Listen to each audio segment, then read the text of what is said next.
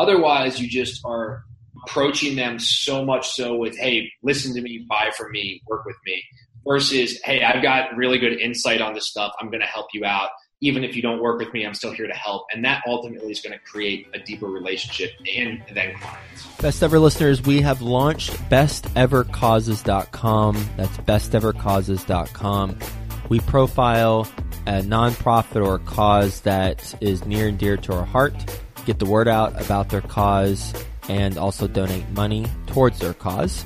If you'd like to, one, learn more about the causes that we're profiling, we do one a month, then go to bestevercauses.com. And if you want to suggest a cause that we profile that is near and dear to your heart, then go to bestevercauses.com and there's a little form at the bottom of the page where you can submit one and we'll check it out. Best ever listeners, how you doing? Welcome to the best real estate investing advice ever show. I'm Joe Fairless. This is the world's longest running daily real estate investing podcast. We only talk about the best advice ever. We don't get into any of that fluffy stuff. And first off, I hope you're having a best ever weekend because today is Saturday. We got a special segment like we normally do, Situation Saturday. And here's the situation you need to do a better job at digital marketing. And we've today have a guest who is an expert in digital marketing. He has built and scaled several multi million dollar businesses. He's a successful entrepreneur as a digital marketer and e commerce expert. How you doing, Will Dean? I am doing great, Joe. I really appreciate you having me on your show. Yeah, looking forward to our conversation. So, I guess it would be good to start if you could just let the best ever listeners know a little bit more about your background and then we'll get into using digital marketing to increase our real estate investing business ROI. Absolutely. So I've always been an entrepreneur and I never woke up and was like, oh, I want to be a digital marketer. It kind of happened by chance. I built an e-commerce company in 2011 that I ended up selling after a couple years. And throughout that process, which was in the building industry, but throughout that process, I was always hiring different contractors and marketers and different people to kind of help us scale. And I realized that the only person that can really kind of be in charge of their destiny or their company or growing is myself. And so I decided to take that role on on learning everything I could back in the day about buying traffic, media, social media marketing to get clients and customers. And then once we ended up selling the business, I would get a lot of colleagues and friends asking me, Hey, how did you do that? Could you help me with ours? And really what it turned into was I had to hire to help other businesses, and then it kind of turned into an agency on itself. And so that's the short story of how I got to where I am today and how I fell into the marketing scene. What's your area of expertise as it relates to digital marketing? I would say it's pretty vast. When we first started, it was more so on the performance side. So, really, a lot of e commerce brands came to us because they wanted tangible ROI. And after we were able to prove ourselves, like, hey, we're going to be your best salesman online, we got heavy into the brand side of things because brand establishes trust, and ultimately, trust is one of those things that makes people want to buy from you or, or want to work with you. So we do brand, we do e-commerce, we do local business, we do pretty much everything you can think of if it involves online and scaling online. But a lot of people think digital marketing really is traffic. It's way more than that. It has to do with building relationships online. And so there's a lot of different pieces that go into it. Yes, I love that approach. So, what are some tactical things that we can do to build relationships online based on your expertise? I think that putting a personal touch on things is probably the most important. A lot of the brands you see out there, whether infomercial, late night, or you're getting targeted online, they're using a character or some type of avatar to establish trust there's a spokesperson per se. And that spokesperson is somebody that's supposed to relate to the customer or at least establish a personal connection between the business and the consumer or the other business that's ultimately going to buy or work or use their service. So I always tell people don't try to go out there and sell. Go out there and try to add value and then establish a personal connection. And I know that's kind of like easy to say, it's harder to do. I would say try to not think too far ahead when getting online and doing any type of marketing. Try to just work in the Facebook groups or work with your email list or work with your connections on Instagram or locally and actually get to know them and start a conversation because that's where it really goes. It's all in the conversation that's going to help you grow anything online. How do you start a conversation with an email group? I wouldn't say email group, but like your email list. Let's Mm-hmm. say that over time you've been able to collect an email list because they've been interested in your service or list. You know, one of the best ways to do it, even though you're a business or a contractor, somebody offering a service, is to not go and reach out to your email list with that service first. Go reach out to them with something that might help them. So if you're in real estate, for example, and you have a listing or whatever it is, as opposed to just telling people about the listing or telling people about a new construction that you have going on, tell them about something in the area that's interesting that might pique their interest about how rates are lower, right? Give some value to people to get them to pay attention. Otherwise, you just are approaching them so much so with, hey, listen to me, buy from me, work with me, versus, hey, I've got really good insight on this stuff. I'm going to help you out. Even if you don't work with me, I'm still here to help. And that ultimately is going to create a deeper relationship and, and then clients. Do you have a case study you can give an example about that illustrates that point? Yeah, sure. On the building side, I wouldn't say as much so, but I can definitely correlate that to an e-commerce side. And I'll even go as far as to clients that we have. Almost every single client that we have is a personal referral. It's somebody that's been told their friend, hey, you got to work with these guys. They're really honest, really straightforward. And so whenever I go out and I prospect or I decide to go look for more clients or more business, usually what happens is I find that I'm approaching somebody after I've seen their marketing. So I see somebody online that I've been targeted by, or maybe there's something not right about it. And I'll reach out to them and say, hey, look, loved what you're doing, love your brand, love everything about it.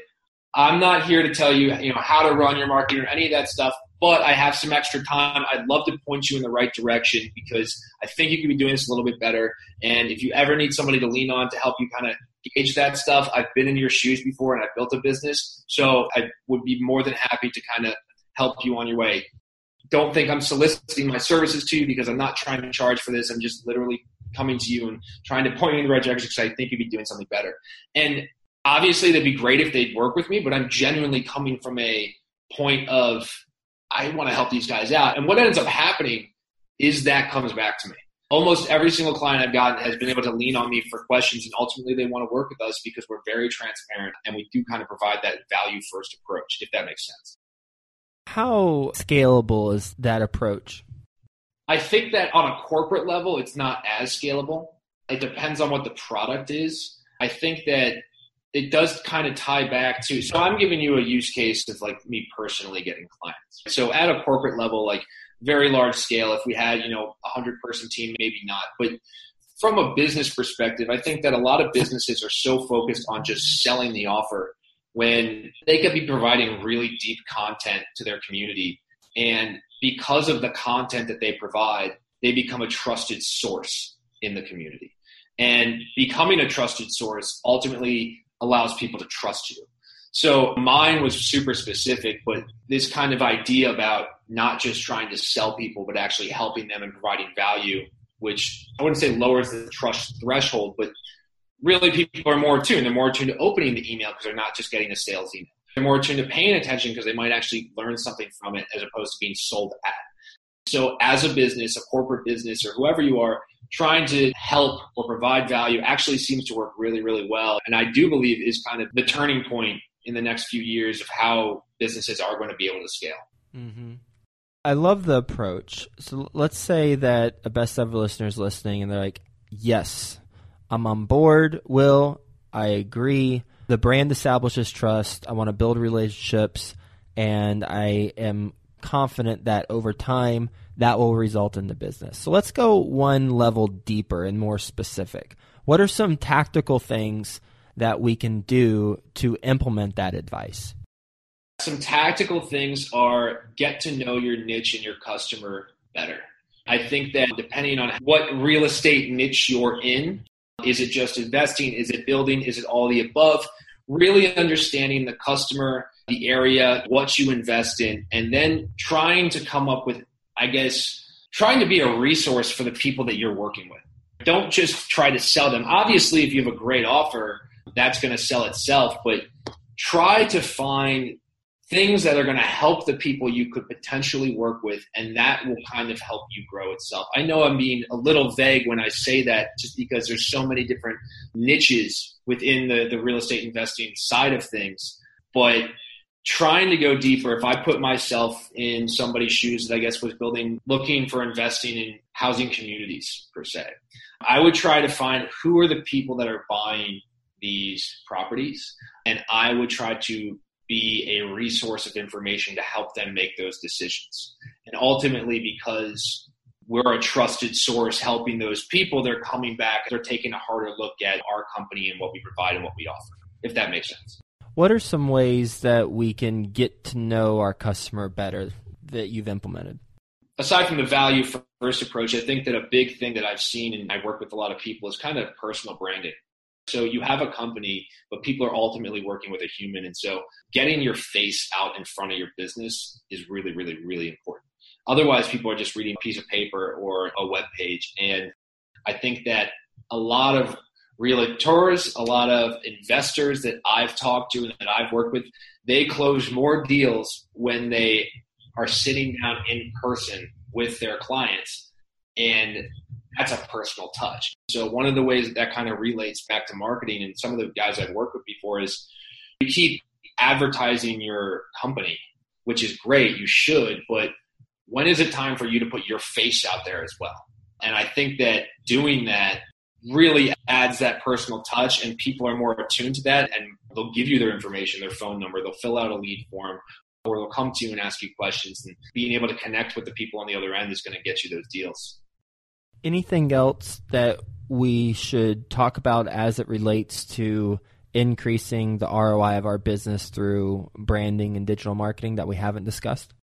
We could talk about specific platforms. I think a lot of people I don't know how skilled everybody is at digital marketing, but Facebook is a really great platform for people to start finding different projects or buyers or lenders in the real estate side. I used to work with a very highly touted hard money guy in Los Angeles and his main source of clients and transactions and deals off the MLS really came through digital stuff we did on Facebook.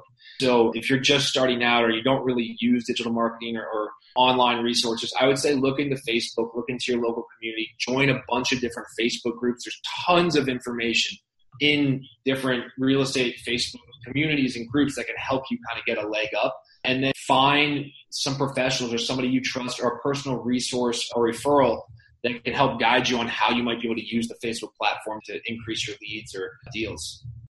How can the best ever listeners get in touch with you and learn more about your company? Absolutely. Unstoppable.co, so www.unstoppable.co. Follow me on Instagram at Will Dean or just Google me. I show up pretty quick and uh, I'd be happy to help and point you guys in the right direction if I could help in any way. Will, thank you for being on the show, talking to us about how we market ourselves online and how that by focusing on building relationships, taking a long term approach, we're going to get more business. And then the tactical one two punch for how to do that is first, we got to get to know our niche and customer better.